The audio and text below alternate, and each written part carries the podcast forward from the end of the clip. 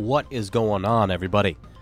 You are listening to the Playing On Podcast. My name is Carl Markowski, and thank you for joining me. Last weekend, we had the Sunshine State Open. Wow.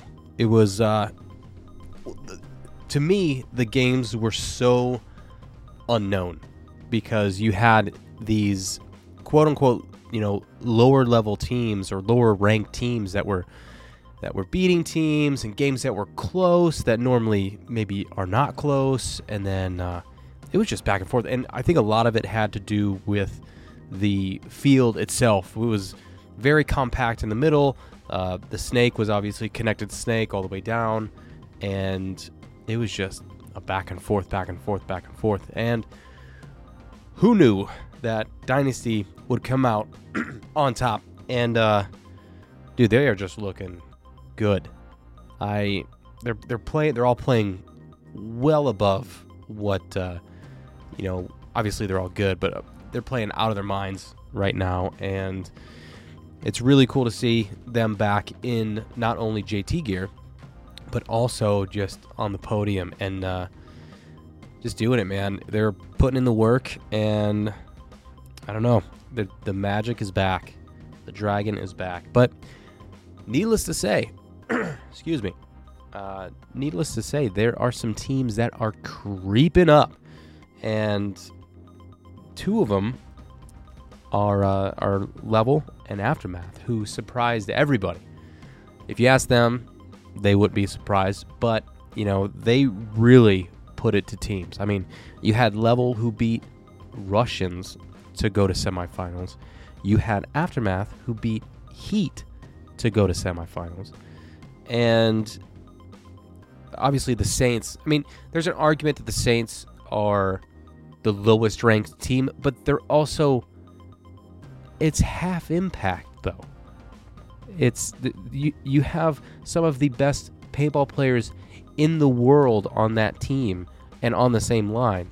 And uh, I mean, granted, the the Latin line did well, but but uh, yeah, I mean, just from the top down, it was an insane weekend, and it was very, very entertaining paintball. Um, I had a ton of fun watching it and uh, and kind of seeing everything unfold. So, congratulations to all of the teams that uh, that won out there. Sunshine State Open. So, also uh, bringing the, this podcast to you is Tyler Humphrey's company. If you don't know, this is Tyler's episode, and he is a. To me, he's one of the players who, and I explained it in the podcast, but he's one of those guys who, who kind of, to me, let me know, unbeknownst to him, that it's like you could have fun playing at the highest level, um, and and being very confident on the field, and also, you know, being 100% competitive, but also being yourself and you know the same thing Todd does, right? Todd Martinez. They they are themselves. They are competitive, but they also they they kind of they're not too tight. They let it they let it hang loose a little bit, and uh, and I really admire that about uh, Tyler and Todd. And uh, they just had a big impact in that way for me, which was huge. But um, Tyler's company, 9coffee.us, he takes all kinds of different blends and he blends his own special coffee and I have not had it yet. I will admit, but I'm going to. But I know uh, a few different people have, and they really do enjoy it.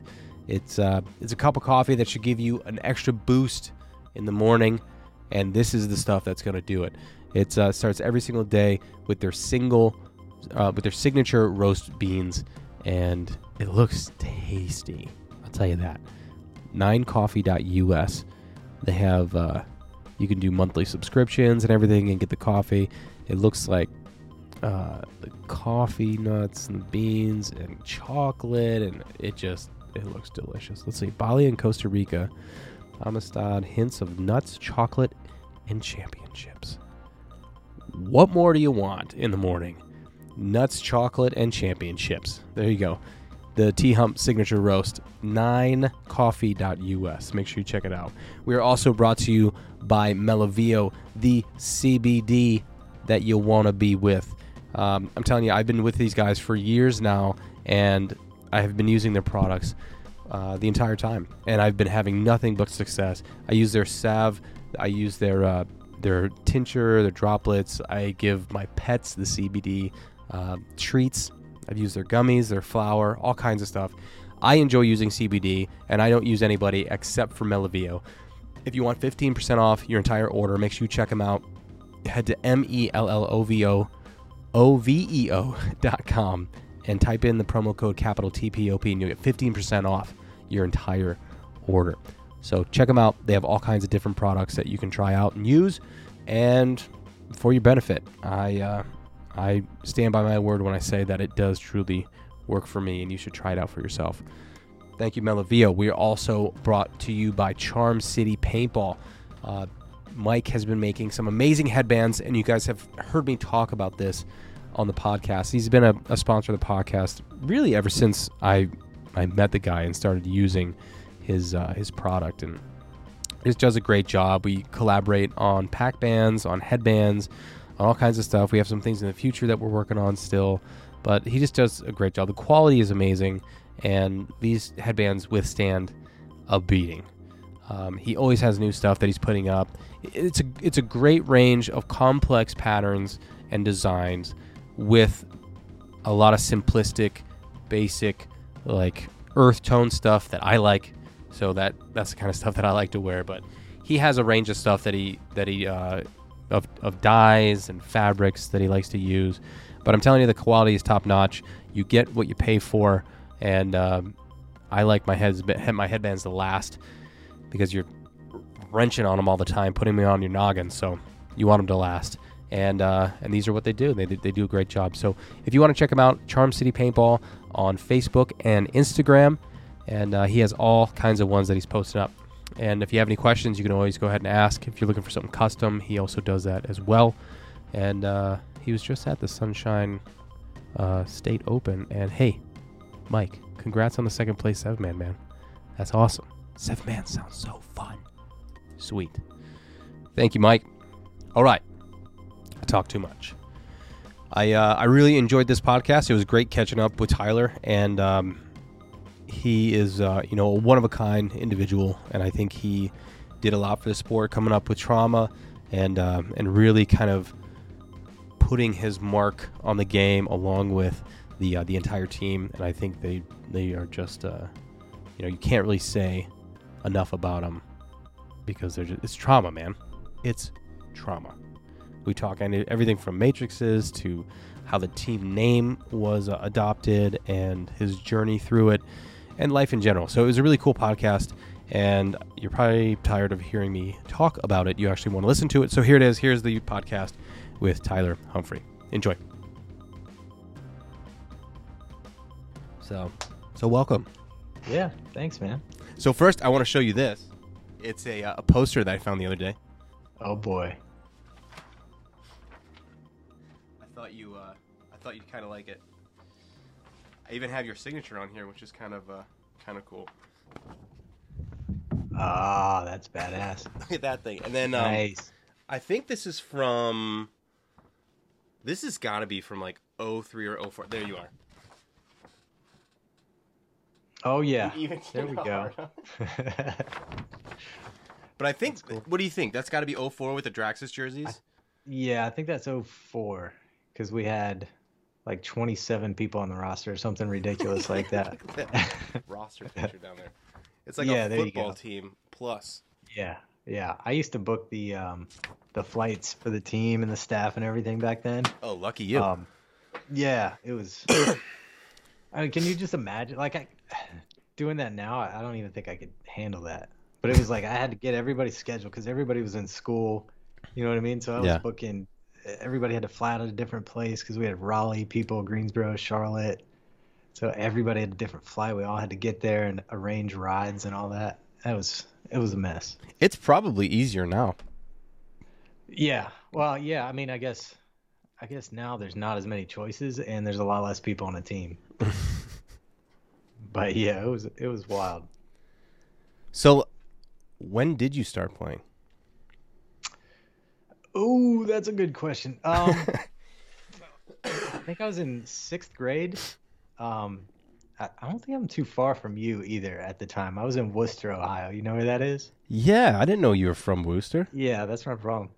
Um, Wait, you're from Wooster? Yeah. That's Well, kind of. So I was born.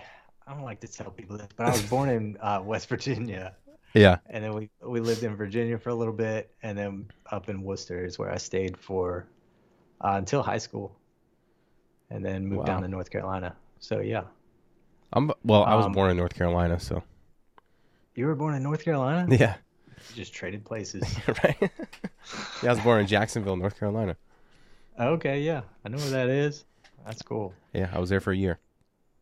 For one year, Yeah, I was born on a military base, so I got you. Yeah, yeah. Everybody in Jacksonville's from military base. right. That's that's all there is there. yeah. So uh, yeah, me and my brother, um, we were like comic book nerds. So uh, we went to this uh, comic book shop and they had little flyers for paintball, and it was the first time, you know, I'd kind of heard of it, but I'd never, never actually played. And so me and my brother went out, and it was, you know, one of those like everybody there was looked way older. You know what I mean? It wasn't like Yeah. a birthday party type situation back then. Mhm. I mean, this is like like early 90s, I guess. Um, so yeah, it, it was still like kind of paramilitary almost at the time, but I was just instantly hooked.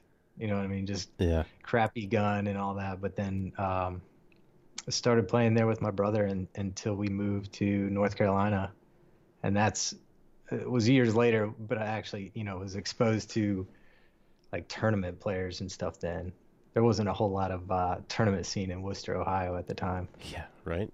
Um, was this your older brother? Yeah, yep, my older brother, and then he he ended up going to West Point. Um, so that's kind of where we stopped playing together, and then I just kept going, you know, to the paintball field. That was all I knew. It was all my friends. You know what I mean? Yeah. Um, and so I just kept going, and that's how I ended up on a tournament team and all that good stuff. so was it like for you? Was it? Did you play a lot of sports growing up, and that it kind of that's what hooked you, or was it more or less like this kind of unknown adrenaline that? Because at least for me, like I'm saying it from from that perspective, like because I played football, baseball, all that, and then for some mm-hmm. reason, paintball just had this like untapped thing that bored itself in me, and I was just like, man, I feel like I've never felt this kind of, uh, what what what is it, uh, fight or flight kind of feeling like you get when you play, but it's just it's like a focused fight or flight. You know yeah, yeah, that's exactly how it was for me. So I played baseball my whole life, like little league and all that good stuff. And then in high school, it was baseball and wrestling. Um, and then I did football in like middle school, early high school.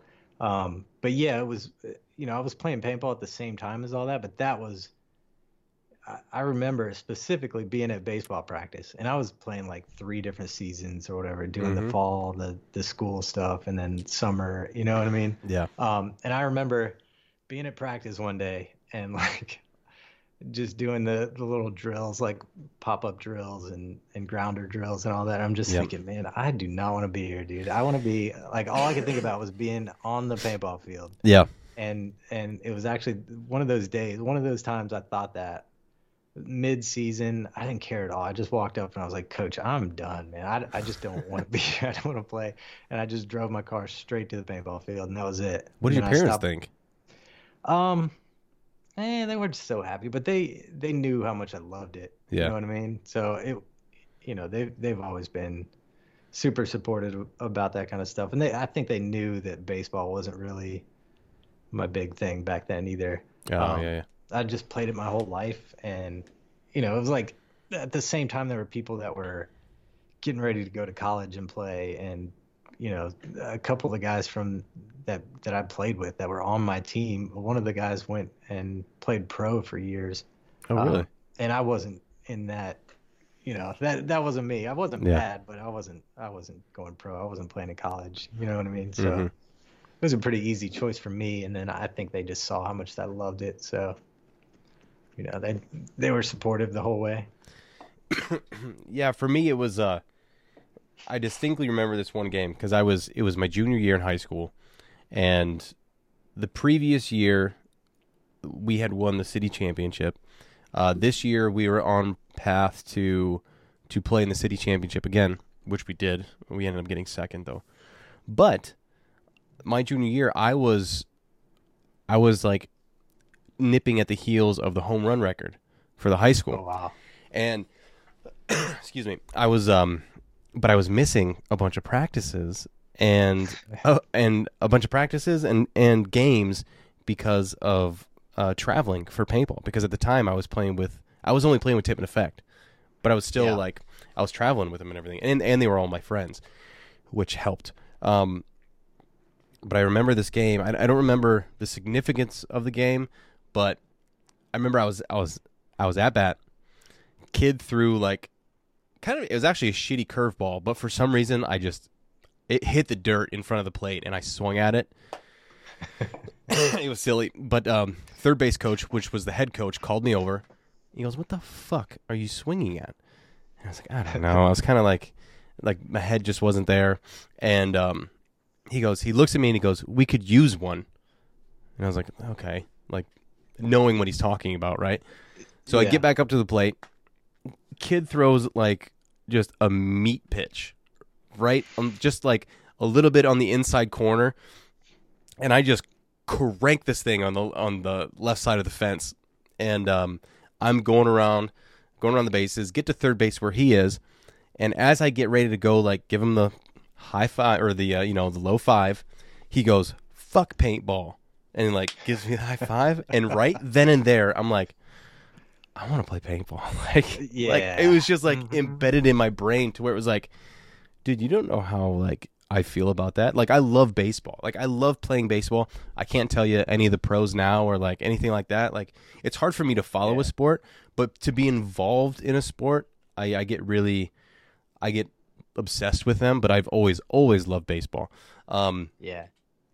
but w- during that like particular interaction with the head coach and myself, and I was like, man, it's it's it's affecting somebody else that much. It must mean that like a lot more to me than what I think. And I think Right, at that yeah. moment it was like, man, I think I'm like I'm supposed to be playing paintball. And then Yeah. from then on, like I, I played the season out, but I still went to every practice. I went to every tournament, and it was at the end of that year of that season for paintball is when I got noticed and and picked up eventually. Yeah. Yeah, I mean that's that's that's the thing. I mean it's I mean it, no matter what you do, right? That's the you have to be that obsessed with it. Yeah. You know what I mean? And it just took that one thing for you to to realize it. And it was the same thing for me, you know. It, it's weird that it's both baseball, but I, Yeah. you know, I was sitting out in the outfield waiting for a fly ball, and I'm like, I am bored out of my mind, and all I can think about was the last weekend when I played paintball, and I want to go do that again hmm and it, you know that that drive you know is what made me a pro player it's what made you a pro player you know what Yeah. i mean and it so um did you watch any of the nxl stuff Yeah, I did. I was um I watched some yesterday. Mostly today though, I was like watching the scoreboards from the NXL site, yeah which I don't understand why they don't have like just an app. Unless they do and I don't know about it. Like why don't they just have an app with like live scoreboards instead of having to go to their website? Well, it's the like the it's the PB leagues or whatever. It's their website Yeah. and it's you like have Mhm. to click this and you have to click that and it's nice, it's up to date. But I think it would be nice to like just have an app you can click and then just right away just comes up the very first scoreboard is the pro scoreboard and then you can scroll through it and that's like that's it. You don't have anything Yeah. else you have to fucking flip through. yeah i know that would be nice but How about you? I'm, I'm curious about what yeah so i watched it i don't normally watch them um and we can get into this later but the, the whole format to me the x-ball format i Yeah. feel like it's it's just kind of boring to me you know what i mean i don't want to i hate talking about it because i hate i'm definitely not trying to uh No, go ahead, shit on it. they It's do. okay. It's all right. You're not gonna hurt anybody's like feelings. the athletes themselves. I I mean, those are the best paintball players in the world. You know what I Mhm. mean? But what strikes me every time I watch it is like, where are the new people? You know what I mean? Right. Like, why is it the same? Why is it Mouse and Spica and Archie and Greenspan and Fraige and Yosh? Like, why are these the same people? You know what I mean? What like when I came up, it was Saransky and Poopy and Yeah. Opie, you know, all these people, and then and same with you, right? And then now we're the pros, and then we were the best, and then but now it's like it's still the same guys. It's the same guys that I competed against, the same guys that you competed against, Yeah. and they're still on top. And I sometimes I wonder is that I think that might be it might have something to do with the format as well. Like maybe you know we learned we had to do like intense problem solving. You know what I mean? Playing in the Yeah. woods and hyperball and ten man and seven man and X, you know, all these different formats. And and now I feel like, you know, they they learn the layout. That's the game. Like the game is the layout. Right. It's not really. You know what I mean? Uh, Mm-hmm. I don't. I What did you know, enjoy? keep- What format? Uh, I definitely didn't like X Ball. We we were supposed to say we liked it, so I did. Uh, and there's interviews like in magazines and stuff, me praising X Ball, but um, and you know, if you go back to like 02, 03, 04, like we thought that was going to be on TV. You know what I mean? Yeah. Dick Clark was involved, and so it was like that wasn't my favorite format. It, it felt like just rushed five man at the time. Yeah. Um, and uh, you know, at the time we also had coaches, so like when you got up to go bunker somebody, if they had a good coach, It was like, chaos. everybody in the world knew you were coming. You Yeah. know what I mean? And it was just like it took a lot of the thought. Took it, I feel like it lowered the skill gap. Um, so no, I didn't like it, but at at the same time, I thought that was the way forward, and I thought, hey, we might actually get paid to do this. You know what Mhm. I mean? If if Clark is able to get this on TV. Um, Well, now you just Now need like rich team owners. Because I mean, that's if you think Yeah. about like you you mentioned Goldman and Spica. I mean, excuse me. Right now, they're I mean those all those guys, you know, and even you know J Rab and a few of the others, they they have that paycheck now, where it's uh, numbers that I never even thought of, as far as for for a paid player. Um, but you know, and, and do you think it's because do you think it's because those guys have been around so long and they're they're that good, or there's just not an influx of the next generation coming in yet? But but at the same time, you have um, aftermath did really well. You have uh, Yeah. Columbus level. They they Yeah. did really well. and they got third, and they, Yeah. they played amazing. Aftermath played amazing. Um, Dynasty played good. Well, I mean, obviously they played great. They fucking won. But um, and then you have Latin Saints. Did you notice at all? Um, I don't know how much you you've watched through the tournament, but was Latin Saints were they switching um, lines like from the Latin line to the American line, like back and forth? Is that how they played? You know? No, I don't think so. I, it was, I mean, I didn't see everything, um, but every time I watched a point, it was uh, Mouse and J Rab together on the snake side. Yeah. Um, you know, it was the same guys over and over. if it's Um, like, hey, we got to win this point, it's like, okay, well, we know who we're saying. And they they were in that situation quite a bit. You know what I mean? Like it was Yeah. close games, seemed like the whole time. But um, seemed like a lot of Yeah, close games over the weekend. Yeah, yeah. I don't know if it was the layout or I, I don't know.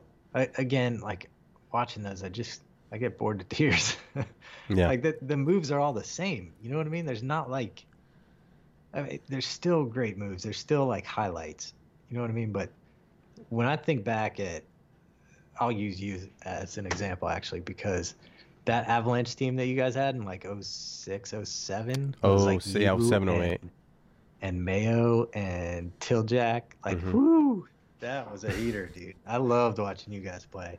You probably didn't even know, but I was sneaking over to watch you guys play, and I'm like, no, I had no idea. Check this out. Yeah, and uh, I think it was like Boston one year. You had a move, and I was standing there watching, and I was like, "Oh my god, I've never seen it." Like I remember that to this day. There were a bunch of car washes in the middle, hmm and like those tent things, and you ran through. I don't know how many people you shot, but it was It was it was Tampa. those like you're It was Tampa. Tampa. Yeah, yes, it was it was Tampa Tampa. against the Russians, I think, or Tampa against.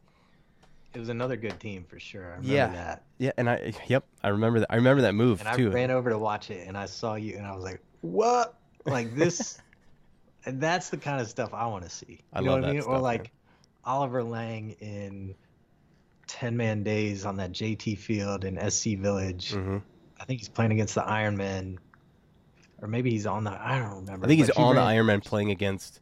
Um, no, no, he, I- or yeah, you, are you talking about the first move he first like big run through he did? I think so. Yeah. I think he was with the I swear Ironman at the time. Yosh- I thought Yosh was on the other team because I'm pretty sure he bunkers Yosh at some point. I don't know. Man, Either way, like those are the moves. Like I don't remember all the circumstances, but I can Mhm. see that in my head. You know what I mean? And all those are from seven man and ten man. Yeah. And if I try to think of one, like I can't even think of a move that happened ten minutes ago in the the NXL finals. You know what I mean? It was mostly like breakout, and then Manny Marshall is telling us that it's five on three instead of five on five because two people got shot on the breakout, and now they're just gonna sit there and wait until somebody blows the buzzer, and then it's yeah, you know, and again, I'm not trying to shit on the format, but it's just I, I feel like that whole format was designed for to get us on TV, and that didn't happen. And here we are, Mhm. 15, 20 years later, and we're still playing that same format. And and I could get into you know as as a CEO of a paintball.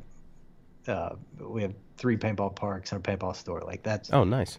so I have to deal with all this stuff all the time, and like the negatives that it brings to a paintball field, those are those are huge too. Like I have to buy these upgrade bunker kits, and all of my fields have the exact same layout every weekend as Mhm. everybody else. You know what I mean? So that, like, why come to my field when the other guy down the street has the exact same layout set up? You know what I mean? It doesn't. ma- Whoever's cheaper is better. Yeah, and uh, I feel like, I mean, for for anybody who's listening to this podcast, it's they they know for me, the the best scenario for me is like seven man, uncapped uncapped semi, and like I was I I'm a big fan. What I think they should do now is limit it to four pods every person. I think four pods Yeah. would be cool. Um, but I I think and also I'm not a big fan of having the layouts from you know released and all that shit. So like you're seeing you're seeing moves and everything happen organically on the field. Um, but I think what tends to happen is because there's so much paintball being played. There's so much paintball play- being played, and everybody's done the same thing so many times. And on top of on top of that, this field in particular, it's a continuous snake. So you have mm-hmm. very non-methodical moving down the snake, where it's very just monotonous, kind of just getting in, going down, like which I'm not I'm not a big fan of. I've always liked I've always liked jumping gaps and having to fight my way through every gap. Like, but that's just me wanting a challenge at every spot that I go to. Um, Yeah. to where I can head check, not see a guy bump, head check, see a guy, snap shoot that guy in, go to the next, like have it be that challenging every single time. Um, but but I think because there's so much paintball and it's so very repetitive, even though it's good paintball, it's it's great gunfighting uh, format, great gunfighting. Um, Yeah. it's it's great two on two, three on three, uh, which is usually what it mostly comes down to. Um, Yeah. but I think because it's so repetitive and you're watching so much of the same thing, then I think maybe that's why it's not maybe as special or as methodical as like a seven man format because Yeah. it's and you, you I mean you think about it too it's like paintball back then every game mattered so much. Not saying that they that the X ball side doesn't but with seven man you it- you had that one chance right? You had eight prelim games but each game you I mean fuck you have to make it to your spot and you have to do all this because it's all point based and it's all you only have eight eight tries to do this thing and they're all on different fields. So so now Yeah. you're just watching i think it's this fucking incense that i'm like inhaling that's probably not making it any better but it's a tradition so i fucking light it up anyway um Yeah. but paintball was was f- fun to play too because you were you were playing all these different fields and these different just different scenarios and everything and and maybe that's why Yeah. that it's a, a little on the I don't know because you do and it's like you said you, we have the best players in the world that we've seen play the game still playing and playing the format so Yeah. It's it's a tough one to kind of unravel. I think. Yeah, yeah, it is. Um, but that to me, that's that's a big like the the fun part to me. Like wh- when I go to ICC, like I, I feel like that, you know, like a kid again almost. Like I have Yeah. to walk the field. I don't know anything about this field. You know what I mean? Yeah. And you know they could stick an airball field in there and it would be the same thing. Like it, it would still be exciting because I've never seen this layout. I've never seen it. It's never been. It's never existed before. Yeah. Whereas now it's the layout comes out and then you know those teams have to practice Saturday and Sunday two or three weekends in advance or whatever it is. I don't know when it comes out, but Yeah. they all know it, right? And then you know, if you don't if you miss a day, like you're you're behind everybody Yeah. else in the country. You know, and the the pros play it more, I'm sure, than like the D2, D3 teams or whatever, but hmm they're all kind of on the same path and it's like ah, I don't know, man. It it just it's it's not exciting. It's not like I feel like it, my fields could have car washes and whatever like that mm-hmm. giant spider looking thing from back in the day. And then the guy down the street would have a completely different airball field. You know what i mean? Like Oh, we yeah. could still it could still be super competitive and just different and fun. And everywhere you go is a different setup. And then you go to the event and it's all the field layouts are brand new. Nobody's ever seen them you Yeah. know what i mean? And and now you're actually finding out who's the best paintball team and not who had the most practice on this layout and it again I it sounds you, like man. i'm shitting on people that are playing right now It- No, I feel not you. at all like i love watching people like archie and and mouse and those guys like they're obviously the best paintball players in the world um I'd like to see how they do on a field that they've never seen before. You know what I mean? Mm-hmm. I'd like to see I all the think that'd be moves so that everybody pulls off at practice. Right. Yeah. Exactly. Like the the the first Saturday that layout's out. I bet Mhm. that would be exciting to watch. You know what I mean? Oh, yeah. To me, to me, I, and I'm not. Again, I, I'm sure maybe they're maybe they're onto something that I, you know, maybe there's a ton of people watching on Go Sports, and maybe they got these big outside sponsors or TV deals coming in, and I, you know, I'm just over here crying wolf or something. But I, I kind of feel like that would bring more excitement to it. You know? Well, I think people are watching Go Sports definitely not because of the format, because it's one they have the split deck is purely because of a time crunch. I mean, that's the only Right. reason. Tom Cole, I talked to him um, a few weeks ago, and he even admitted that he doesn't even like that. Um, right. so it's definitely not because of that. I think people are watching Go Sports because it's it's um it's all there is right now as far as webcast goes, and it's really good, you know. Yeah. Um, but as far as what they're filming, it's like it's the same stuff, yeah. Uh, Mhm. But I have always said that I think that you'll see so much more organic moves happening. I think people are still going to show up in practice two weeks before, if not more, and they're just they're gonna they're gonna grind it out. They're gonna play. I even gave Tom a suggestion of like of having fans like have a website where you can create a field as a fan and then submit that and then 20 get submitted or something and then all of the all of the teams the the head coaches or, or teams in general they can all get together and they all vote on the top 10 and then those ran- those fields randomly get selected on the Thursday or Wednesday or, or week of excuse me week of the tournament. And you'll get five randomly selected fields throughout the year of of a fan submitted field. And I, I don't know. I just I just feel like Trozen does a great job. He does. And but I know that like with this field now I personally I think there's too many big bunkers. I think we need Yeah. to get we need to get smaller bunkers. I think we need to stop allowing and again, this is just me like fucking doing thinking of what I want, being super selfish. But um, I I think we should stop having so many spots to go to, um, where a guy can just turn and shoot off the break and walk to a spot. I Yeah. feel like get rid of all the open shit in the middle, the tall towers or whatever. I feel like the the the fifty snake should have been turned and inset so that you had a gap right there, so you couldn't crawl all the way down. I think the middle Yeah. tower should have been moved somewhere else so that it wasn't just a guaranteed spot to go to. Um, I, I just feel like there's just a lot of safe spots for the back guys to go to, um, and I don't know. I just I enjoy running and shooting and, and stuff, and I feel like when you give it, you, when you make it so cushioned for a back guy, it's like. I don't know. Again, this is me just fucking complaining about it, but I, I, I just feel like I feel like people are gonna play regardless if you if you don't have a layout out. Um, yeah. Right. Uh, yeah, and and this is gonna sound crazy, and I apologize if you're if you're on the come up in paintball and you hear this story, but uh, we used to play. So as trauma, the the layout would come out, and we'd be in the same. You know, I think they went back and forth on releasing the layout. I don't, I don't remember how it all worked, mhm. but I remember there were times where the layout would come out. We at the time we had our own like field. It was out like in a cornfield, and it was like trauma owned, and we would just go out there and we would play.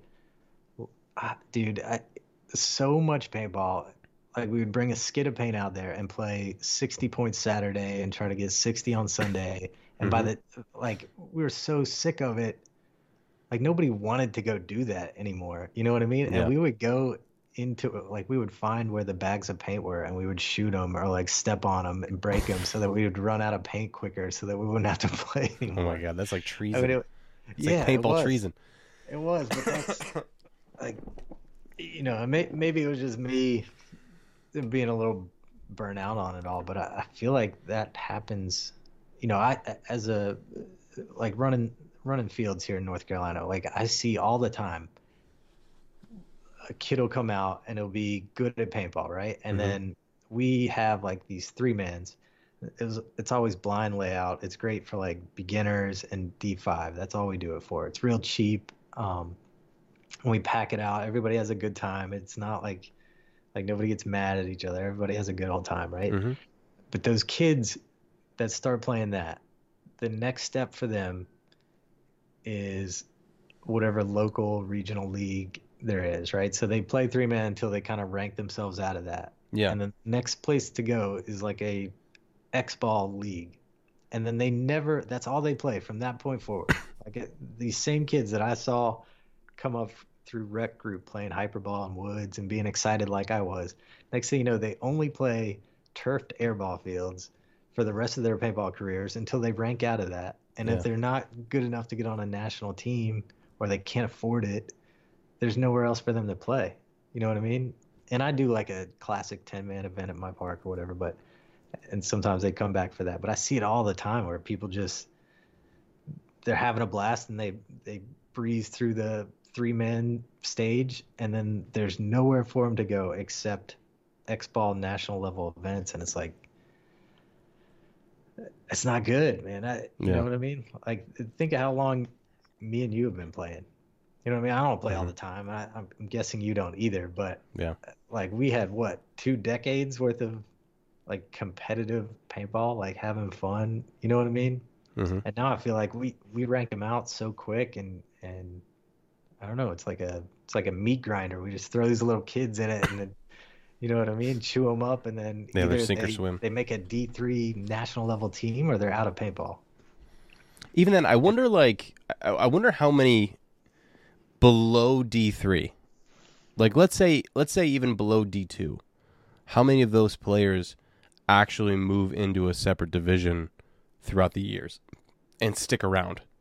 Like, what's the ratio of players that stick around to the to compared to the ones that that you know fall off? I mean, it, it can't be many. I, I mean, we so in North Carolina we have like my three man events, and then there's the CPXL right now, which is the next step up. So that's D4, right? And then once they get to D3, there's nowhere for them to play. And then I run the CFOAs, so we used to try to create a a D3 event. There's just Mhm. not enough teams. Like I would get 10, 20 D3 guys say, "Hey, uh, let's make a tournament for us or whatever," and and I would do it, even though I'm going to lose money on it, right? Mm-hmm. We would do it anyway, and nobody would show up. And they're having the same problem today, the same exact thing. A bunch, they're like, "All right, we're going to try a D3 tournament this time," and nobody signs up, so they cancel it. Really? So it's like there's nowhere for them to go except a national level event, and you know how expensive that is. I mean, people at these tournaments are shooting 40 plus cases of paint. Um, you know, and that and that creates problems too. Like, um, you can't expect a team to pay. Like, I think people should be paying 45 55 dollars a case, so that field owners can make money. You know what I mean? And Yeah. instead, it's like field owners are expected to just run these things at break even point, which you know I'm cool with. I'll do whatever to support people. I love to see people play paintball and have fun, but you know, at, at a certain point, it's like, why are we making these people shoot 45 cases of paint for an event where the, you know they can't afford it if it's fifty dollars a case? So it's got to be $35, 40 dollars a case, and then the Mhm. field owner doesn't make money. You know what I mean? And I feel like all of these things stem back to we got this TV format that we got no TV for. You know what I mean? So Yeah. I don't know. Do you uh I mean, do you think that because nobody has anywhere to go after D3, like do, do you ever run like an open class or anything like that to, to draw anybody in? I mean, is that what you're saying that there's nothing really after D3 to to really sharpen your sword or get better at or like Right. It it becomes either you're playing casually or you're on a national or you're trying to put a national level team together to play NXLs. So yeah, I've run and then um, trying to afford that? Yeah, and so I started a ten man classic format just because, you know, uh, Jumping on the bandwagon. and it looked fun. Yeah, and I was like, man, we could have one of those at our park, and Yeah. so I started doing it, and we had, I can't remember what we started at, but we did it three years in a row, and this every time we sell out instantly. So Mhm. we did, I think we did twenty four teams at the last one, and we sold out, you know, in thirty minutes to an hour or something like that, and that's where like all these people show up. Like Richie Malashevsky came back to play it, and you know what I mean. Mike Paxson was there, and Yeah. uh, all the guys like that. And then you see these the guys I'm talking about, these D3 guys that used to play all the time, and now they don't have a place to go, so they just kind of stop playing.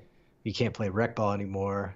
They, you know, the type of dudes that would come out for a scenario game to have fun and drink beer or something, and now Mhm. they don't really have a spot to play. Well, they would come back to play the 10 man, and everybody has a good time. You know, it's like you were talking about earlier when you have it's not X ball format, so every game matters more. So the more competitive guys, like that's where the screaming and yelling and playing on and cheating and all that comes. But you know, it's kind of part Yeah. of the fun, right?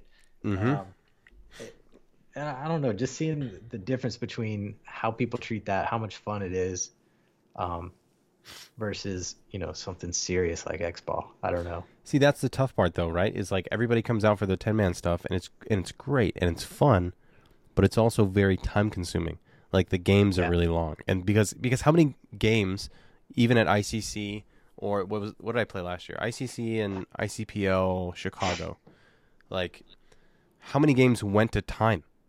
Like a ton Yeah, and yeah. and it's it's like th- that's the happy medium that I think paintball needs to try and find competitive paintball is like to where it's it's enough to keep our attention and it's not like fast enough to where it's like okay same this this is yeah this this this this but it's also not going to time every single game for 10 minutes and this is you know the same thing so right.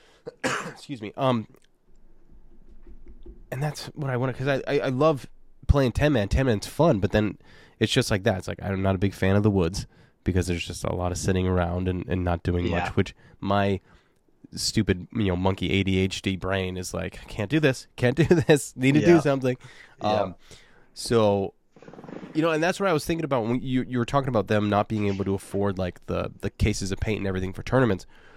I had always that's why I always thought the the four pod thing would be cool because Mhm. now you have you have teams able to actually utilize four pods because they're always going to be shooting them. I don't think any paint goes to waste because every game is probably you're probably going to shoot about all of your you know all the pods on your back. So you're cycling that paint. You're not having extra cases at the end.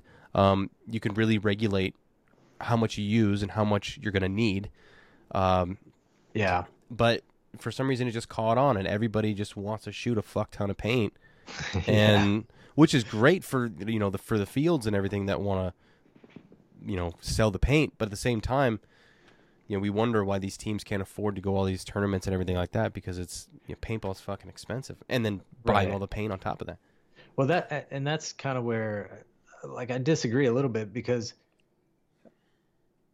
uh, it is great for a field owner that people want to shoot a lot of paint, but to me, it's like want a lot of people that want to shoot paint instead of like trying to get one guy to shoot three cases because then it's like I can have this at an event, but if nobody can afford it, I'm not going to sell any paint. You know what I mean? So Yeah, what yeah. happens is everybody drops their price. Like you can go to an NXL and buy I don't want to call anybody out, but you can buy paint for what thirty-two dollars a case or thirty dollars a case for five star, which is, uh, you know, I'm not going to tell you what we pay for it, but it's more than that. Okay, Yeah. so it's like, what, what are we doing here? Yeah. You know what I mean? And and I'm not just trying to make a an argument for for field owners or whatever, but I, I just feel like it. We have to make all these concessions to make this format work. You know what I mean? On top Yeah. of how like the the CPXL, they have to have scoreboards, and you know they can only have their events at parks that have two fields.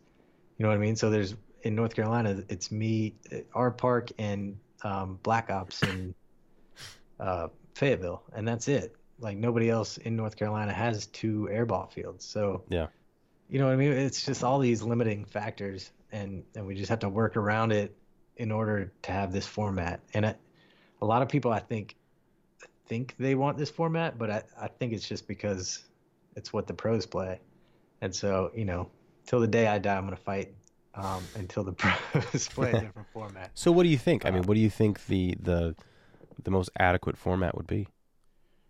So I, I've thought a, a lot about it. I, I think there's a bunch of different ways you could do it. Um, the limited paint thing, like you're talking about, I, I'd like to see that work. I've never seen it actually work. I think it's a good idea. Um, but really, I think something in between ICC 10 man, which, like you you said, you know, you go out into that woods field, that giant circular woods field that, you, like, you can run for half an hour and not find anybody. Hmm um like I, I I think that's too casual that's too scenario game-ish you know what i mean? Um whereas that hyper hyperball field is super competitive you know what i mean? So i don't know to me it's like hyperball and airball but when i say airball i don't mean the same bunkers that you have to buy from Sup'Air every year. You know what I Mhm. mean? There's upgrade kits. Like everybody should have a different airball field, whatever you can get. You know what Yeah. I mean? A sub and a car wash and a giant spider looking thing and cones and whatever. Just everybody has different stuff. Um, so I don't know. To answer your question, my answer was going to be I'm going to run a seven man tournament or a series, something like that. Um, and my thought was instead of like classic format is um, you can shoot a mechanical gun or you can shoot an electronic gun at five and a half balls per second. Well, they did that when it, your option was auto cocker or auto mag. You know what I mean? Now you can get an Emek and anybody can shoot eight balls a second, right? With a with an Emek or something like that, right? So my thought was just change that to where it's you could go either way, right? If you have both guns, you can just pick one and you'd be about the same. So I was thinking something like nine balls a second electronic or uncapped mechanical, something like that, right? So How about uncapped, uncapped anything, but you have to use a gravity loader? Because I think that's mean, so. I, I think this is yeah. the difference, right? You you have so many guys, like you had a lot of guys complaining about this thing um, at ICC and everything because you have these guys that are now able to shoot these mechanical guns like like they're fucking nothing, right? or Right, shooting yeah. 10, 12 balls a second or whatever. right? But they were all using electronic loaders. yeah, Switch those all out to gravity fed. Now it's a completely different game. yeah, yeah, maybe so. I mean, the the only um, uh, and I saw that too, but I also saw people like, um, like those infamous guys. They're they're good players, and they were shooting fast. But when I watched them play, they were they were doing that thing. Uh, you oh, yeah. what I mean, A little They were- serve, yeah, serving tea and some little fanning. Like, and put the gun in your left hand. Let me see you shoot. That's what I'm saying. You know, because now if you put a, a gravity fed loader on there, and you're using an Emek or even a 170 or a fucking autococker or anything like that, you can't willy nilly it, um, and just try and fucking shoot as fast as you can. And you don't have any worries, even though you don't have any eyes, because you have a, a loader that can feed 30 balls a second. Now Right. you have to like actually pay attention to what you're doing because you could chop paint. Remember when we used to chop paint? Like that was Yeah. fucking we had to deal with that shit. Yeah. Bring that back, and then I- that's because yeah. that's I I think right now that's the common denominator uh, at the at the the mechanical tournaments is the loader. If you change the loader, then it changes the fucking game of people just going crazy with these things. But and a lot of people are gonna fucking bitch and moan about it, but Right. because they're like, oh it's, you know it's completely legal. You're like you know what? You want to go true fucking mechanical event? No electronics at all, or no fucking um no ele- electric loaders. Do that, Yeah. and then fucking and then do whatever whatever you want to do and see how much fucking soup you're gonna be shooting. yeah. Yeah, that is an option. I mean, it, any of those I think would be fine to like see how it goes. Um, Mhm. but but it was I- I think something in between like 10 man is hard. It's hard to get that many people together. And then 5 man I think just isn't as fun. So my thought was 7 man, right? I And love then- seven man. Though. I I'm know, so biased. Yeah, and, and I was anti seven man back in the day, right? Because we played NXL, we weren't allowed to go play in PPL for a while and all that. But you know, looking back on it, like there was some man watching that Huntington Beach event, and then when we finally did get to go play it, watching you guys play, like that that's a good format. You know what I mean? Yeah. So- well, you were contractually obligated to not like anything else but X ball. I know, I know. Dick Clark told me so. but but that was uh, so I, I was thinking seven man, and then you got to get rid of to me to make it competitive. You can't have woods ball field that has like, I mean, you just can't control the woods, right? So Mm-hmm. there's always going to be a better side and a worse It's a lot side. of cheating. Right. So my thought was hyperball and airball. And the airball field is not a standard NXL style field. It's whatever whatever bunkers I have in the warehouse in the back. You know what I mean? I've Yeah. got some old stuff. So I'm just gonna throw it together there's gonna be a, a mirrored hyperball field and whatever airball field and it's gonna be seven man and some mixture of mechanical and electronic and see how it goes. But I think to me that would be exciting, fun to watch, Mhm. and competitive too. You know, I think Hyperball, what Hyperball has going for it is just the aesthetic. The aesthetic's Yeah. cool. I mean, the airball, the aesthetic's cool too, but I think um, maybe more not so much the aesthetic, but more or less the audible like pleasure of watching and playing Hyperball, like Yeah. just kind of gets you going because the crack of the paint, like hitting the the Hyperball tubes and everything, and just like that's it's a good it's a good visual and audio. Um, Right, yeah. Even on film and everything, it's it's it's great. yeah, But I think yeah. and The, on the on the competitive side, it's just like more convenient, right? Because it's it's all air filled and it's just fucking. You can blow them up, you can take them down, you can move them around without a big headache. Right.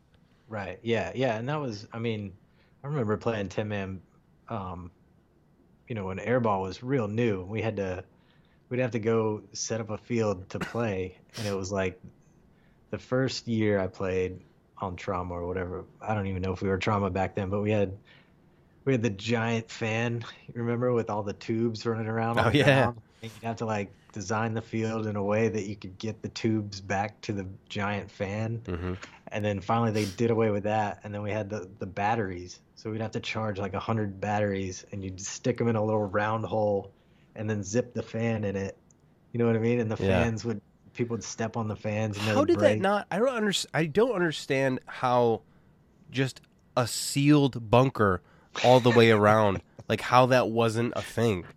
yeah i, I think just Maybe it was the material that they used. to make it yeah it was like a real light material like, the, same, the, the wacky arm inflatable tube Yeah, yeah. it was like that that material to where you could push into it and it would let some air out you know what i mean I feel like a paintball's never broke on them. no they always no, bounce off because whenever I watch old old footage, I feel like all of that old school material, the parachute material, was Yeah. always clean. Like Yeah. the paint would never either the paint was always that hard or it just never broke on the bunkers. Yeah, yeah, no, it was, and and it was way lighter too. Like you could pack that up, fold it into a little ball. hmm You know what I mean? Now, now you, you know you you have to suck all the air out and put them on a pallet. You know what I mean? Just to trans transport it. It's like yeah, that But- canvas material. Yeah, but it is a lot easier than I remember it being, you know, 20 degrees out and your f- fingers are frozen and you're trying to shove this stupid battery in the hole and zip up these stupid fans. It was awful. The glory days, man. So Yeah. when when was it? Like when was the time period? Uh, you said it, you were like sixth grade when you first kind of discovered it, and then when you started really getting into it, and uh, let's kind of get into that. Like when you actually got on trauma, or how that how that whole thing actually came about. Because I just remember you guys being a team. Because when I Yeah. first started, it was like 2002, Yeah. Yeah. and I didn't so really we- get on the tournament scene until 2003, 2004. Oh, really? Yeah. I thought you were around before that. no, dude. I, I didn't know about paintball until like the end of 2001. Started playing a lot more in 2002, and then just was playing at Toledo Indoor. Got on Tippmann Effect, um, Yeah. and then yeah, Well, you shot up fast then. That's that's a quick quick route to the top. yeah. That Woods, the wood. I think the Woods kind of did that for me. I had played Yeah. twice in the Woods, and then I just went right to tournament, like right into indoor and playing Yeah. tournaments. As soon as I discovered that that was that, it was like my competitive brain just went right to that, and I was like, no, I just want to do this. That's it. Yeah, yeah, yeah. I'm the same way. Um, so yeah, I I started playing with my brother, but it wasn't until we moved to North Carolina. So I was, um, boy, I must have been a freshman in high school, um, and then just started playing at this uh, field in Raleigh, North Carolina, called Bunkers, and um, It's a very typical paintball field name. yeah, right, exactly. Uh, was there it a Z like- on the end? No, no, It was an S? Oh, S, okay. but it, it did have a giant splat logo. there it is. Expect, yeah, um, and it was under some power lines. Oh, lot of perfect. fields were back then, yeah. So, um, and that's where I met Brian Stewart, um, and we we just kind of we were right around the same age, and then we started playing all the time. We both were kind of obsessed with it, um, and just started going from there. We ended up making a team called Flip Mode. And uh, it was me and Brian Stewart and a few other guys. Um, Did you do the logo and everything for like the team and like oh yeah, the jersey? Oh yeah, we had flames, all that good stuff. Yeah, Nice. dude. Yeah, just typical like stupid kid. do you still have any of that stuff, like a jersey or anything Um, like that? No, no, but uh, we did get our guns like laser engraved, and I've seen, I know a couple guys that have some of my old guns, like an old stock autococker with the flip mode logo in it. Oh, nice. It's pretty sweet. I need to get that. But uh, so yeah, we played. I can't even remember what the tournaments. I mean, there were CFOAs back then. There was uh, APL. Oh man, I can't remember the names of the tournament series, but one of them came to the park. They had an event at Bunkers, and it was like the first actual paintball event that we played in. And we showed up like camo pants and black t-shirts like we always played and we saw like Danny Manning and Oh shit. people like that who were like Yeah. you know at the time I think he was I don't know if he played on All A's 2 or All Americans a couple years before or something but he, everybody knew who he was you know what I mean and Did he play had Cyprus? Or was that? Am I thinking? did, that was that was way after so he started with like uh, with Spesh um like OBR Ohio Black Rain or whatever and then oh yeah. All Americans. He played an event or two with them. I can't. Rem- I don't remember his exact history, but but in that area, he was he was a legend. You know what I mean? Because he was the pro player. He's Uh, I, I, he was just a, he started out as like a legend. I feel. Yeah, yeah. I mean, the voice, the, the look, everything. He Yeah. had it all. Yeah. Uh, but but just seeing how those guys showed up with matching jerseys and pants. You know what I mean? I was Official. like, oh wow, look at this. And we ended up doing pretty good. I think we. I don't remember what place we took, but it was way better than we should have done.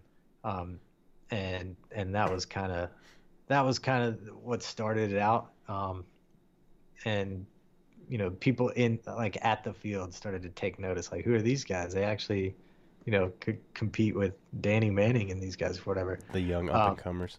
Yeah, yeah, kind of. I mean, we were still pretty terrible. We held our guns, you know, the whole like cap drop forward and Oh all yeah. that kind the, of stuff. the snake. The snake Yeah. arm, or it's like Yeah. like the cobra. Yeah, uh, we were doing all that. Kind of stuff.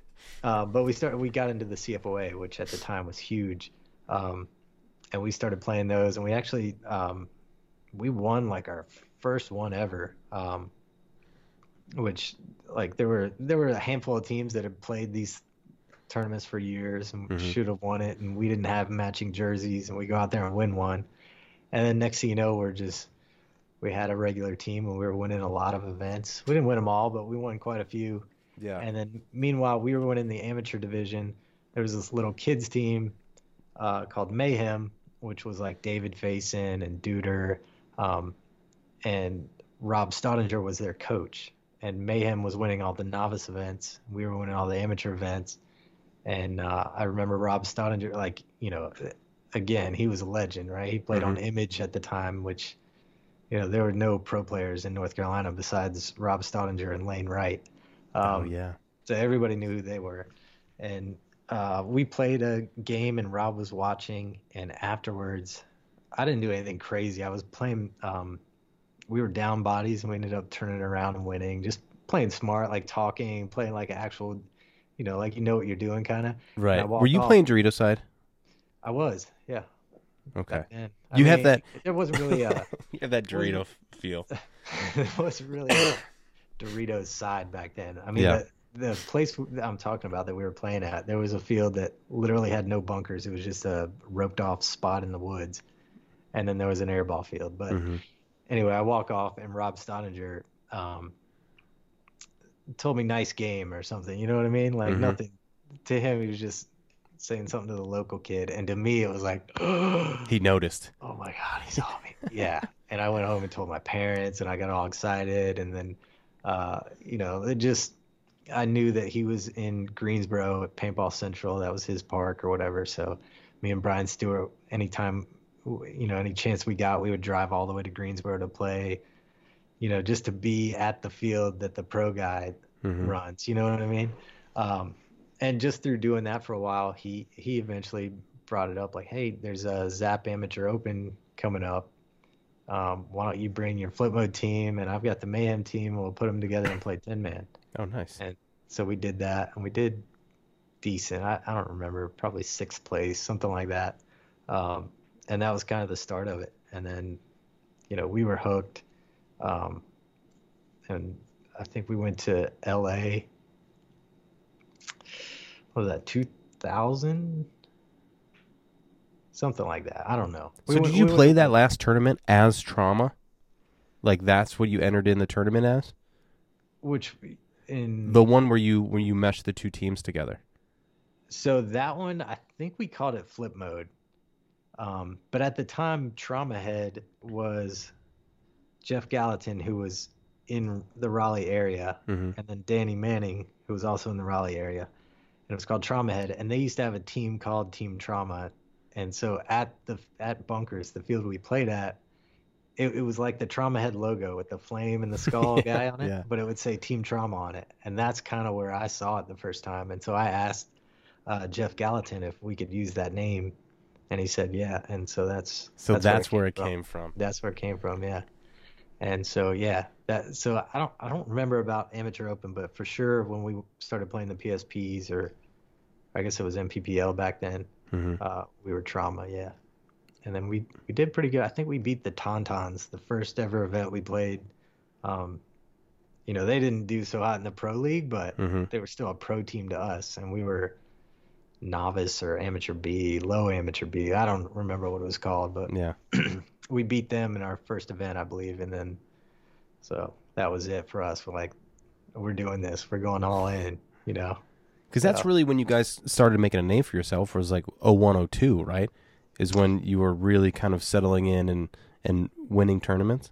Yeah, so this was 2000 when we first started, and then I guess 2001 is we played every event, every you know national level event. So Mhm. we were amateur B that year, and yeah, we we were hovering around, you know, like sixth place, third place, fourth place, um, and then I think we won that world. I think we won World Cup that year, which was huge because it was, you know, like we were still really unknown hmm um, and that was right around the time that Image broke up, which was Gettysburg.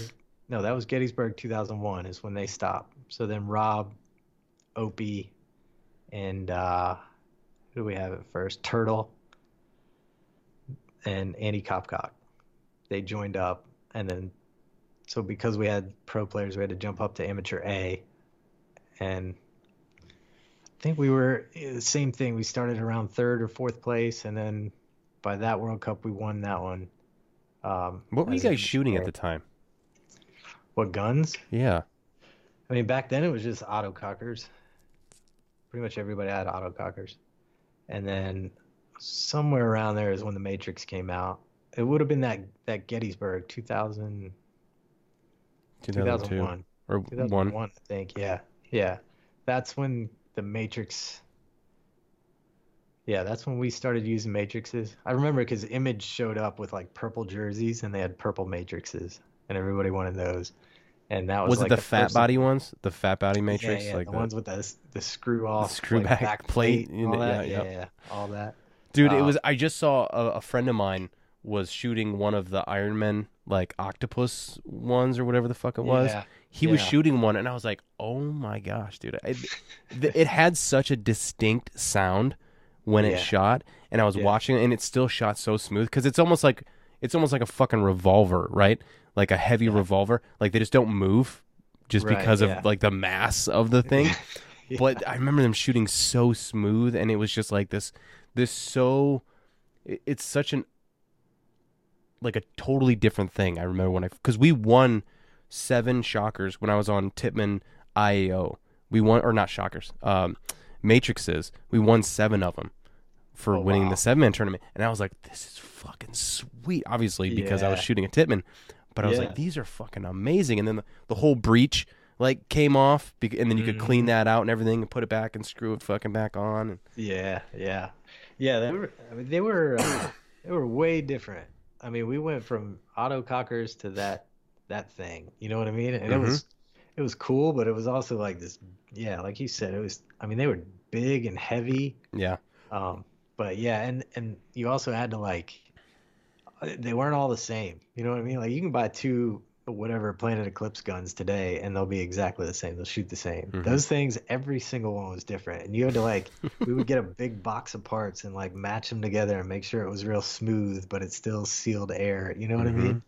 It was it was a mess, but yeah, that was that was around the time we started to switch. Not everybody used them. Uh, like Dave Faison played in the back, and the Matrix at the time was terrible on air um, yeah. efficiency. it was gas So and he would shoot 20 plus pots. So I mean, we even had to So back then. He would Rich Telford taught us how to cocktail a tank. I don't know if you I don't know if you guys ever did that, but no, that's before me.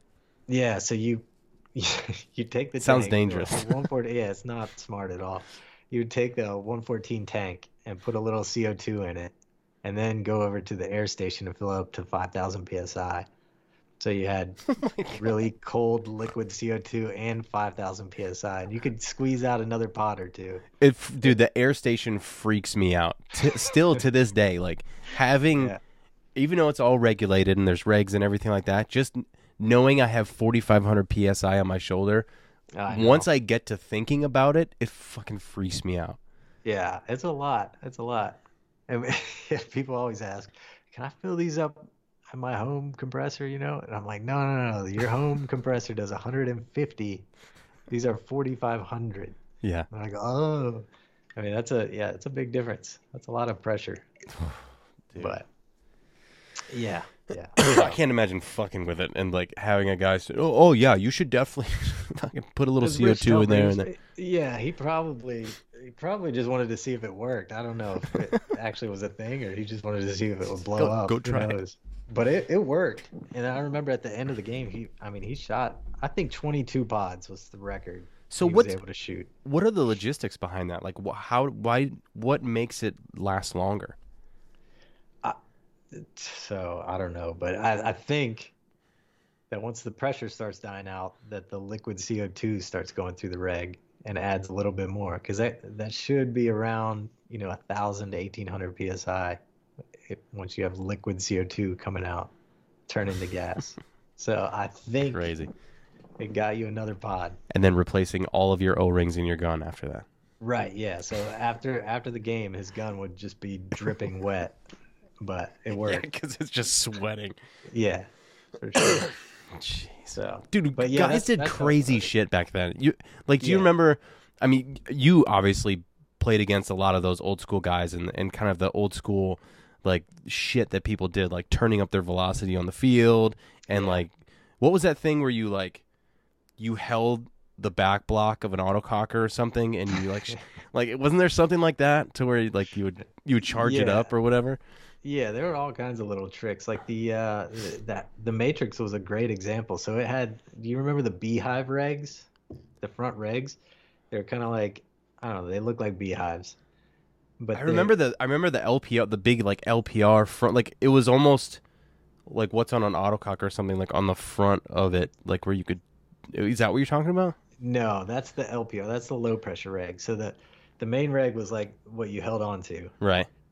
So the way to turn the gun up, you screwed the bottom part into the top part, and there was a set screw that had to be set to stop it from moving. They had vertical So max would just- flows like that. Yeah, so you would just take the set screw off, fucking chrono it. your gun, and then walk in and just crank it a couple times, and then you yeah, like there was stuff like that all yeah constantly back then. Yeah. and then you, you didn't want to you didn't want to piss off the wrong person back then man like i remember uh, we were all kids Uh, like me and brian stewart were kind of the older ones Mhm. and everybody else was younger and we would show up to like i remember one time we went down to poopy's place in florida and it was aftershock and all americans practicing and we roll up in the minivan like all excited hey we're gonna meet you know go- we look up to all these guys like Yeah. billy Saransky and and uh, frank connell and uh, you know all those dudes.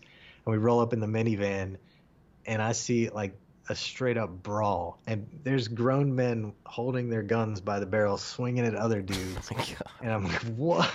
Like what is this? And it was like terrifying. It was intimidating back then.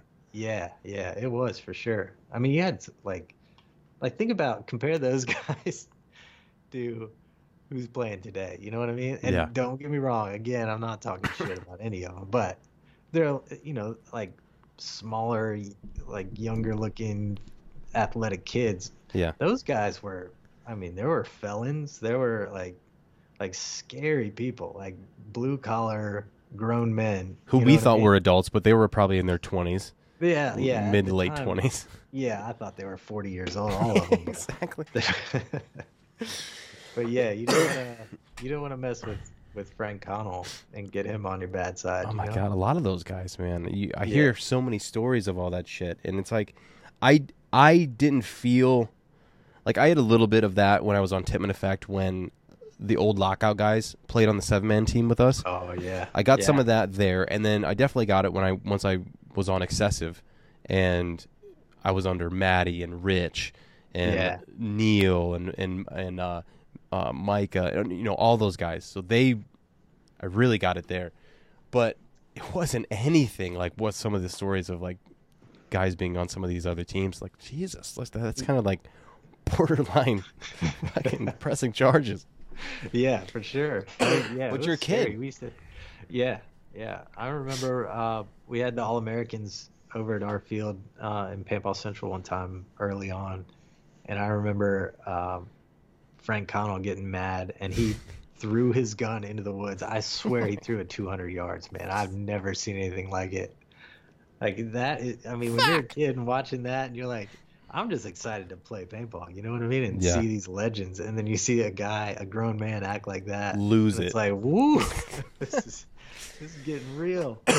you know, there was um I remember there was one piece of paintball equipment that I remember WDP being like this fucking like untouchable company. I feel like because I remember one of the coolest things that I that I remember seeing was like when they had their the Angel Air to Yeah. where it was like they had the the bumpy back um back part of the tank for like Oh, your yeah. shoulder and then the front part had an LCD screen and I was like oh my this is so fucking Yeah. cool and everything and angels were fucking I always I always heard about angels it was always like they fucking look sweet when you could get them to shoot they shot and then but Yeah. what what always stuck in my head was when the sound of when the fucking bolt stuck forward, and then you see people jamming a straight shot through it to try and jam the fucking.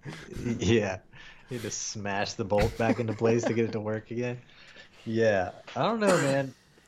Yeah, when I had my first, I bought an Angel one time when I was real young, and that like it gave me so much confidence because I was like, man, this is so sweet. Like I can shoot so much faster than everybody else. But yeah, all it did was break paint back then. yeah, That's all I did. yeah. I had a, I had a an all black Ironman uh, die angel, Ooh. and yeah, and I, I wish I still had it, but I've and you, another gun that I had, you know, there was one that I fucking I thought was so sweet, saved up, like this was this was when I was I was playing paintball, I was working, but writing off my check for like paint, but then also saving all of my money, like still asking my parents for money and all this shit. But because I was like just saving up and saving up and saving up to get an all black shock tech intimidator. and Oh, this thing, oh dude, this thing cost me like fifteen hundred dollars. But fifteen hundred dollars back then is like probably twenty one hundred like today or something. Yeah, oh for sure. But I remember I remember I got this thing and it shot and it might have been me. I don't know, who knows. But it shot amazing like one day and then the rest it was terrible and I ended up just getting rid of it because it was so much trouble and um it was it felt so bad too because I was like, oh my god, like I I wanted this thing. It looked so sweet. It was the body was black, the plates that you fucking screw on the side and everything were black. Aftershock yeah. was using them. I'm like, Yeah. this fucking thing, and then it doesn't shoot for shit. Which is Yep. yeah, but it's Yeah, it's good a lot of eventually when you start to learn how to actually use them. Yeah, yeah. That was yeah, that was something we missed out. We got we were so lucky on on trauma when we started playing X ball. We had um, Will Robertson who did Tadao. Oh Like, yeah, He would go to the events with us and make sure our guns were shooting good and all that. So like, I didn't have to know anything about those guns ever. Yeah. And it, it like it haunts me to this day. I don't I don't know anything about how to make these guns work. Like I still remember a little bit about the autocockers, but that's about it. And, did you Uh, willingly have a cheater board in your gun? Oh yeah, yeah, yeah. yeah. so we we played a we played an event. It was in England, and that was the first time we'd ever used one. But I mean, the the rumors were around. Like it was obvious people were using them. You know what I mean? Back then, um, the, the- well, bring it all the way back. 2003 was the first year. Like we went pro, and then they switched the format at the same time. So not only were we competing against all these grown men that, like, they all liked us back then because we were amateur. We weren't a threat. Mhm. You know what I mean? And we would fly out to practice all these teams, and Rob knew them all. You know what I mean? So it was, we are all buddy buddy with all these guys. And now all of a sudden, we are a threat because we are a pro team too. And they switched the format up, and all these guns were coming out like the Intimidator and all this stuff that had eyes Mm-hmm. we didn't have eyes on our matrices. We rolled out with these matrices with no eyes. With a halo, like heavy ass halo on. No, oh no, Revy. Yeah, our first event we used Revolutions. Oh And wow. our- uh, one of our first games was Miami Effect, which was Chris Lasoya and all those dudes, and they Mhm. have. You know, they're shooting literally 20 balls a second at us on those wide open fields with no like that was before pillars and all that. Ten bunkers So they the say three, two, one, go, and you got to run 20 yards to back right with Chris Lasoya shooting 22 balls a second at you, and we're shooting Good luck. back. I mean, it was it was a disaster. Like I thought, how are we even gonna compete? You know what I mean? Mhm. We we still won some points, but it was uh, yeah, that was a weird time. It was, you know, like a step up in competition and being so far behind technology wise. Yeah. Uh, so did you yeah. guys choose to play in the NXL? Uh, that was the only pro league, so that was our only option. Well, I mean, did you? But you guys were playing seven man though, weren't you? No, no, we were playing 10 man. Um, and so 2002 we won we won every event amateur A. So it was a foregone conclusion we're going to be pro next year. Like Mhm. we were you know, we thought we were hot shit or whatever. And it was right around the time they did that uh, I see the jersey behind you there. Uh, the the X-Ball Nations Cup. It right around the time they did that and we thought, "Oh, that's kind of cool." And then they did like an experimental one at World Cup that year, 2002 Mm-hmm. and then it was it was kind of known like, hey, we were gonna be a franchise. There was only eight of us, and yeah, so we didn't really have an option. I mean, it was kind of if we wanted to be pro, we had to do it. So that's what we did. That's weird though, because you think with the format being so ten man, I'm saying being so closely related to seven man, and Mhm. not being so new, and you guys being so successful at ten man, you think that seven man would we would be the way to go instead of like jumping into. The, but I guess there was a ton of promise of Yeah. of this whole NXL thing and taking off and being on TV. So I think there was a lot of that riding on doing this rather than doing this because I think you guys would have been fucking nasty playing seven man. Yeah, yeah. I mean, I, I think so too. I think that would have been like I always, I was always jealous. You know what I mean of Seven Man. Like, er, and if you remember too, they because of the TV deals and the Dick Clark stuff and all that, they wouldn't even let the media cover us. Like we we didn't have. You know what I mean? Like most of the pictures from that era are like Chris Diltz and Paint Magazine off the field. Yeah. Because they wouldn't let people film us. They wouldn't let people take pictures of us on the field. So it was like those yeah. years were just like Gone. like I'd love to have some pictures and stuff. I mean, there's some, but you know, and then NPPL. Meanwhile, it's like they're doing nothing but promoting all the players and Mhm. you know, like all that kind of stuff. And I, you know, I, I definitely feel like we missed out on that. That's Um, why Dynasty didn't I- do it. Yeah, right, exactly. And that, I mean, it was uh, like at the time, it, we thought that was going to be on TV. We thought that was, you know, the next big thing, and we had an opportunity to do it. And Yeah. by playing that, we weren't allowed to play the NPPL. So, yeah, for sure. Looking back on it, I would have loved to.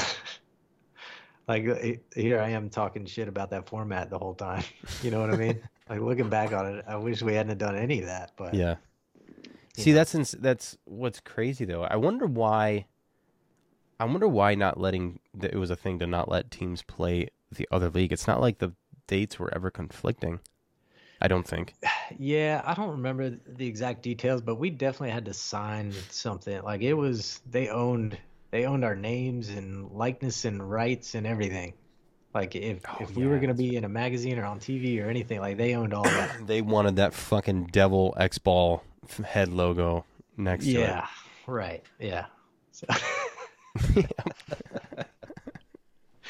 which yeah, I don't know, man.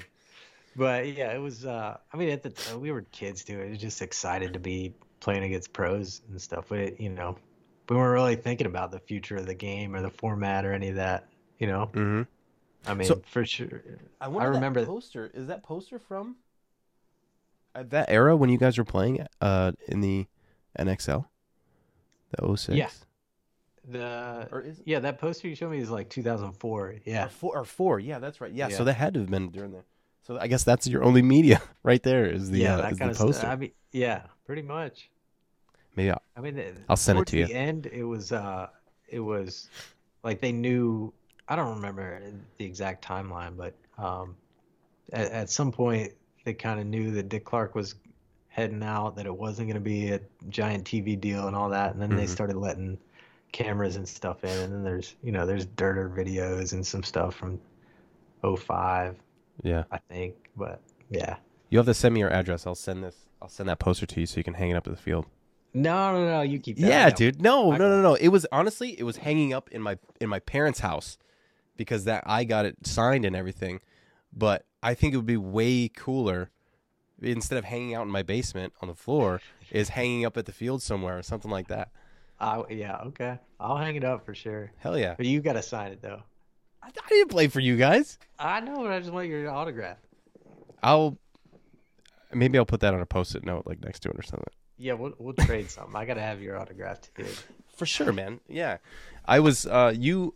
And speaking of man, I- you have always been one of my favorite players and people to watch and interact with. I think you were besides Todd Martinez and man, it's hard. It's hard to put like a lot of people in a in a bucket, a specific bucket that I have of people who are like a big influence of personality and everything to to like meaning to just be yourself. Like not even though we're all competing and we're all serious on the field and everything, but just to like be yourself and let your personality kind of shine. You were one of those guys where I looked up to to where I was like, man, I you can be goofy and silly and serious all at the same time and still have fun and still be a competitor and and not be like bogged down by the seriousness of the situation. Yeah. You yeah, I mean mean? that yeah, for sure. I mean that that was honestly a lot of that is just like I was so passionate about the sport of paintball and I still am to this day. I it, you know, just like I was a my dad instilled this in me when I was real young playing football. He he uh he saw me play a football game one time. This is like middle school, 7th grade. And he makes me uh he's like, "Son, eh, go get your pads and your helmet and bring those home with you today." I'm like, "All right." I asked the coach and he let me bring them home. This is total sidetrack, sorry, but I, I gotta tell the story. So, I go home and uh like he was he was a big competitor. I always knew that, right? And he Mhm. played football in high school and he was like, you know, like that was his that was his life. You know what I mean? Not Yeah. not like like that was big to him. The Mhm. high school football thing, right? It, it wasn't that big of a deal to me, the middle school football thing. And he makes me put the pads on and the helmet and he's like, "All right, now hit me." and like I just, you know, bleh, Yeah. whatever. And he's like, "Do it again." And we just did it over and over and over and he's like yelling at me like like this is not competing. You know what I mean? Like you've got to hit me. And he would, he would hit me, right? And Yeah. he's not even wearing a helmet or pads or anything. He's, He's just shouldering you and fucking- right? yeah. And he's showing me like this is what competition feels like. Not, you know what I mean? This isn't a game. This is, you know, put everything you've got into this. And it, you know, I, I remember crying and and running into him over and over and over. And he wasn't, you know, I'm making it sound like he's mean. He wasn't. He was teaching me a lesson, and I carried, like, I learned it. Like that was a big deal to me, and and I carried that with me all throughout paintball. Like he taught me how to compete, and it, it was, you know, it it made me realize like you got to put everything you got, like everything you are, all the emotions, all that stuff has to go into this, and that's Yeah. kind of that's where it came from, and it stuck with me. And in paintball, it was the same thing. It was like I was so happy to be at these events. I love to travel and I love to be there with you know all these guys were my friends. It wasn't like a mismatched team where you had to get to know like I knew all these guys. They were all my best friends in life. That's all I had, you know what Yeah. I mean? And and so it was real easy for me to to have a great time, to joke around, to have fun, and then turn on the switch and now it's, you know, competition time. And that was you know, I could easily block everything out. Block school and my family and girlfriends or whatever I had, you know what I mean? And mm-hmm. just let's win this game. Put everything you got into it. And that's that's kind of how we did it for years. You know what I mean? And maybe Yeah. that's why I'm not a Ryan Greenspan that can play pro for 25 years, whatever it is. Maybe I just burn out Yeah. doing that. But you know, it was it, like I- have a five-year-old daughter and a wife that I love, and you know, every year that I live is better than the year before. hmm But looking back on those years, like there's nothing like that. You know what I mean? There's no way I could reproduce that. It was the best time of my life. You know what I mean? hmm And and I think it was that. I think it was like some combination of fun and competition. You know, like not just competition, but like everything you got in your like every ounce of your being is into winning this game. You Yeah. know what I mean? And that's how I felt every time. Um, so that's that's kind of where it came from, I guess. If Yeah, that makes was- any sense. One hundred percent. It was like just living in the moment and enjoying what you have and, and and what is happening, you know, this weekend and everything. And I just, excuse me, I just I really took that to, just like how you said, I you know I didn't recognize like you would go up and watch me play or whatever. I, don't- I you and Todd uh, and a very small handful of guys I've you didn't notice, but I like noticed and that you guys had a giant impact on just me making sure that I just was myself and I could Yeah. be that top athlete and competitor, but I could still I could still be myself and it meant a lot. Yeah, well, that's awesome, man. I had no idea. Yeah. Yeah, dude. I it was great. And I had no idea you watched me play. Yeah. No, that was I'm telling you, dude. That there's a couple Oliver Lang ones, and there was that one, and then like from that point forward, I, would go watch Avalanches. It was what was it, St. Louis Avalanche? hmm You had like blue and gold, kind of was the color scheme. I would Yeah, it was like go- gold and red and, and black. Yeah, yeah. I would track you guys down and watch you play because it was you and Mayo and Jack. I was like, holy shit, these guys are good. That was a fun team, man. We yeah, Yeah. we had we had a bunch of killers on that team. It was it was nasty. It was uh and it was just like you guys. It was a bunch of kids who just enjoyed playing the game and who were around the same age and Yeah. just fucking enjoyed playing you know together and Yeah. it just kind of it was one of those things where it just clicked. Yeah, yeah, yeah. You could tell. I mean, it was like I know there's a lot of talk about this now about um, buying your team or whatever because of the Latin Saints and all that. But Mhm. um, you know, you can always tell the difference between guys that are together because they're an actual team. You know what I mean? And and guys that are just thrown together that are really good. Because at the time, you know, Miami Effect was that way. Like I remember coming to the league thinking whoa, they got all the good players. You know what I mean? Like they Yeah. had Jr. and Lasoya and all those guys. Um, and they did good, but they weren't as good as like the All A's back then Mhm. or the Oakland Assassins. Like those guys just stuck together. They were the same exact team as they always were. But yeah, you can you can tell you can tell when it's a, a group of guys that are you know you don't even have to be the best individually skilled players, but you can tell when a, a team's working as a team and maybe that's part of the the whole X ball thing that we that we miss too. You know, like Yeah. watching X ball, it's not as much teamwork. There's really not.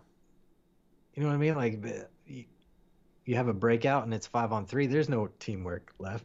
You know what I mean? Yeah, I mean, it's, it's like figuring out the situation, and then it's. I think it's a lot of like capitalizing quickly on things that happen uh, quickly off the break. Yeah. It's like yeah. recognizing that, and um, Right. but talking on the point of the, um, you know, the players that have played for a while and the teams that you know a lot of guys have played together for a while. Like look at the top four for this last event, right? You have uh, aftermath where they're they have some guys that have been playing for a while together, but that they're they're a fairly fairly new team for the most part as far as their roster. You have Columbus Level, who actually has been playing together for a long time together, and they're starting to play to their abilities. Um, you have Latin Saints, which look at look at the um, their American line, which is half of Impact for the most part. yeah. You know what I mean? So those guys have been playing together forever. J Rab and and Alex and um, Spica. Uh, and then you have Dynasty, where where if you look at their core, they have been playing together for ever. You know, and then they have They've they have added some together longer than some of those guys have been alive. yeah, and they added some new blood, and some of the new blood is fucking Archie, who's been playing forever, who's one of the best players to ever play, and Right. um, you know, it's just, and then they have all the killers on the team. So I think looking at that, you just have guys that have been playing for so long that mm. it's, and it, and if you look at it, look at it from the perspective of like, you have those core guys, and even if the core guys are three guys, you have more than half the guys on the field have been playing together for that long. Right. Yeah. So like so if you take it at like like look at Dynasty, if you have Alex, Ryan, and Yosh on the field, that's that's what, seventy five percent of of your your field time as players who've been playing together for more than twenty years. yeah. So like how much of an advantage is that? You know what I mean? So I think that's why those I think that's why the top these top four teams are doing so well are because those guys have been playing together forever. You Yeah. know? And Yeah. levels coming to their own. Aftermath has Hinman, who is an amazing coach and just like I can go on forever about that, but I think that's another big reason of why these specific teams and I mean you can make the argument that some of the, the lower teams have had the same thing. Um, as far as players playing together for a while, but I don't think as much as you know possibly some of these. Well, look at um, look at like Revo. Revo was doing really well last year, but Yeah. then their uh, their roster broke up in the off season, and some of their guys went to Impact. They added some new players. Um, so yeah, I mean, these top four they've been playing together for a while, and it's it's showing. Yeah, yeah, for sure. Um, it it, it kind of reminds me too of um, like you had Oliver on yours uh your podcast not too long ago, right? Mhm. And I I remember hearing a little bit about Um, I, I listened to some of it. I didn't listen to the whole thing, but um, That's right. It's tough to listen to my about- voice too. I understand. no, no, I can't. I, I can't listen to it voice, like dude. Back. good. no, no, no, you're good. No, I- um, but he said something about uh, guys taking his spot or whatever. You know what I mean? Like, come take my spot, that kind Mhm. of thing. I, I remember him saying something about Oh, that. yeah. that's what got me thinking. Like, who took his spot? Like, I mean, who who are the guys coming up taking Ryan Greenspan's spot? He's my he's he's my age. He's 40, right? Mhm. 40 something. 41, 40, 39, somewhere in there. Like where where's all the kids taking the spots? I, don't- I don't understand it. I, Yeah. And maybe I- maybe I'm wrong. Maybe I just don't I mean, I don't follow it that close, so maybe I, maybe there are people taking spots, but I, I just don't see that many of them. I see Also, I mean, guy. also it is Alex, Yosh, and Ryan who are probably like, "Come fucking take my spot," and there's just they're like not happening. Right, yeah, but you know, I, I feel like when I was coming up with with my guys, like we were gonna be undeniable. You know what I mean? Yeah. Whether you know, and, and we ended up making a a pact that we, no matter what happened, we were gonna stick together for three years. And when we made that pact, it, it like lo and behold, it took us three years. And in 2005, we won the whole thing. You know what I Mhm. mean? It was like, but it it wasn't you know, if, had we not made that pact, I would have found a pro team. I would have been on a pro team. You know what I mean? Like Yeah. I would have been on one of the top teams, and it was, it was never a question. It was just a matter of when. It, you know, like, like make yourself so good that you're undeniable. That that, you know, Yeah. whether it's dynasty or somebody else, that like you've got to be, like everybody notices you. You know what I mean? And mm-hmm. I, I just don't, I don't see that as much as I, I feel like I should. You know what I mean? I, I feel like you should look around, look at semi-pro teams or the lower pro teams, and, and be like, wow, that guy's gonna gonna make it. You know what I mean? Yeah. And I I, I don't know. Not, I'm not again. I'm not trying to downplay anybody or, or talk down on anybody. I just Do you think it's because we're not, or I don't want to speak for you, but do you think it's because you're not in the in the mix? Like you're not grinding it out and seeing those other teams around you or those other players around you that you can kind of see and feel the energy from? Because I mean, you, you remember when we were fucking when we were in it and you're doing it, you're like you're in a different zone than than atmosphere than somebody kind of outside looking in. You know what I mean? yeah. Do, do you think maybe that's why? It's just because you you've kind of been, even though you have the fields and everything like that, you're not a part of that. You don't have that mindset now of like that like competitive brain of like knowing you're going to go to battle and you're going to go work and you're going to go. Yeah, pro- You know what I mean? Probably so. Probably so. I, I guess wh- what gets me is I don't watch all these events. You know what I mean? I don't really follow them that closely. But when I check in on it, I Mhm. see Ryan Greenspan and Yosh and Alex and Mouse and Winning you know what I mean? tournaments. and and it's like, where, Yeah. Where's all the new guys? Maybe they're just They've that fucking good. twenty- I mean, they are that good. They are that good, but they are also forty. It's like there's gotta be. I like I feel it. It's it. impressive, I know yeah. you feel it. You Yeah. know what I mean? I'm only 36 and like I'm, I could definitely feel it after a weekend. That's for sure. Right, and they, surely they do too. I don't know. Maybe they don't. Maybe they're robots. They're fucking dragons. Yeah, they're just dragons. Well, Dragon Tyler, thank you so much, man, for doing this. I really appreciate it, and I want Yeah. to chat with you a little bit after this um, on a couple things. But, but thank you for taking the time, and I appreciate it. And like I said, man, you're you're somebody to me, not only play wise but personality. You were a big influence for me, and uh, it was a pleasure to watch you and to get to know you. And I don't think we ever had a conversation like this before, and I'm glad we.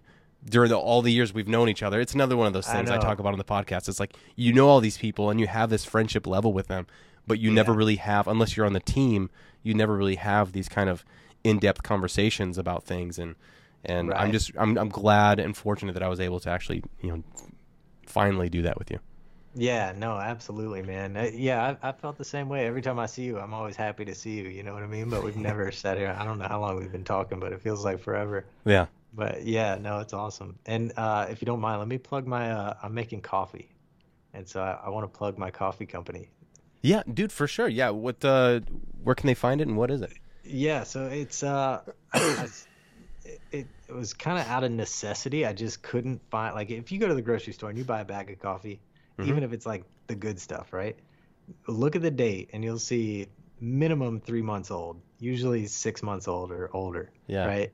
And I was like, man, like I could taste the difference between something that was fresh and and you know something that's six months old, even if it's like quality beans or whatever. Yeah. And so I started looking. I went on this journey, dude. It took me like two years, and I'm like looking, trying to find like the best coffee and how it's made and where the like where you source the green beans and how you roast it and all Oh, you went stuff. deep. Yeah, I went real deep. So anyway, and all I was trying to do was like, how can I make my own beans so that I have good coffee all the time, right? And so I eventually found it. I, I'm, it's uh, it's a mixture of Costa Rica beans and some beans from Bali. And I found this place that, like this commercial roaster that roasted it for me. And I, I went deep down the rabbit hole and I found out that like, hey, if you buy a certain amount, they'll they'll make it for you, right? And so I got them to make it for me. And then I realized like I got way too many beans. I got to sell some of these. So that's kind of it's kind of where it went. Uh, so yeah, it's it's uh, it's called Nine Coffee. Like My number in paintball was nine. So ninecoffee.us, and you can buy it there, and it's roasted on demand. So if you buy a bag, I roast it and ship it to you. Oh And yeah, so it, it might not be exactly your, your favorite flavor of coffee, but I guarantee you it's highest quality and the most fresh that you could buy. So anyway, just had to awesome, plug dude. And I I Yeah. Enjoy coffee, and uh, I I could definitely use a change. I'll I'll definitely I order some for sure. some. No, I'll send you some. Don't you worry about that. I'll drink nine. I- will drink nine coffee on my podcast Yes. from here on out. My man. Okay. I'll keep a steady supply coming. But yeah, no, I, I appreciate you, man. I, I love your podcast. I listen to it quite a bit. Well, thank you very much for listening, man. And I, I that's you know having interesting people on like yourself and, and really being able to get to know these uh, these players and these pros, not only you know legends like yourself, but also like the up and comers and and everybody. It's just being able to really kind of understand and see where some of these these great personalities and players come from and and uh, you were definitely one of them and I'm uh, I'm super stoked that I was able to get you on. Yeah, brother. Love you, Carl. Love you too, man. And uh, like I said, we'll stick around and I'm gonna chat about a couple things. But thank you so much, and uh, I'll see you in a couple seconds. All right, buddy. All right, thanks. Thank you so much, Tyler. It was great seeing you, man. I am uh, I'm stoked I was able to talk to you, and I wish you all the best with your fields, uh, with the tournament series, with everything that you're you're juggling at the moment, and uh, and the coffee company, which I cannot wait to try. So yeah, if you are listening to this, make sure you check it out, ninecoffee.us, and check out Tyler's Coffee. Give it a taste, buy some, try it, see what you like. I enjoy coffee. You should too. I think that's a slogan somewhere. Um, also, thank you to Melavio. Like I said, you can try the uh, the products they have out there. If you want 15% off, you can use capital TPOP on the promo code, and you will get that 15% off. You can I, like I said, use the salves. I use the uh, uh, the top the topical tinctures, the gummies, all the products I enjoy. Pick something out you like. I guarantee you will.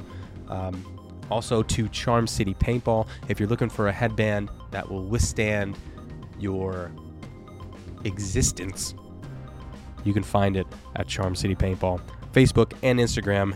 Hit them up. Let them know that Carl from the Playing On podcast sent you over there. I forgot that. I'm such an amateur. Um, but thank you, everybody. Appreciate it. Thank you for listening. Um, hopefully, we'll see everybody soon uh, at practice or somewhere out in the future. Who knows? Uh, just keep playing paintball. Get on the field. Put your nose to the net. And yeah. Also, don't text and drive. Keep your eyes on the road.